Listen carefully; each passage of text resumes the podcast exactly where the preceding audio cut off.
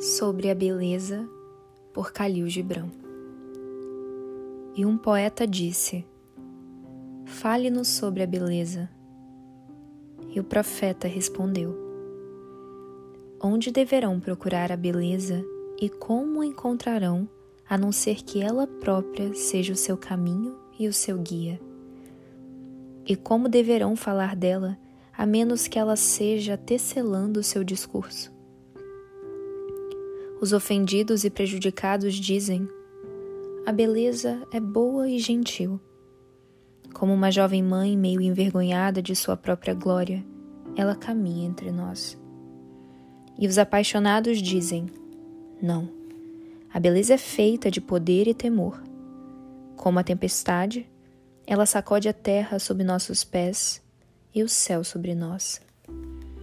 Os cansados e os esgotados dizem: A beleza sussurra suave, ela fala em nosso espírito. Sua voz submete-se a nosso silêncio como uma luz tênue que treme por medo da sombra. Mas os inquietos dizem: Nós a ouvimos gritar em meio às montanhas, e com seus gritos vieram o som de cascos, o bater de asas e o rugir de leões. À noite, as sentinelas da cidade dizem: A beleza surgirá com o amanhecer do leste. E ao meio-dia os trabalhadores e os peregrinos dizem: nós a vimos olhar para a terra inclinada sobre as janelas do crepúsculo.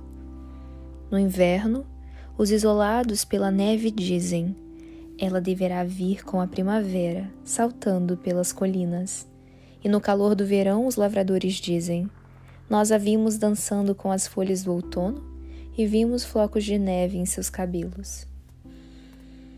Vocês disseram tudo isso sobre a beleza mas na verdade vocês não falaram dela, mas das necessidades insatisfeitas.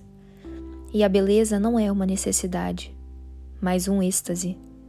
Não é a boca sedenta nem a mão vazia estendida, mas o coração inflamado e a alma encantada.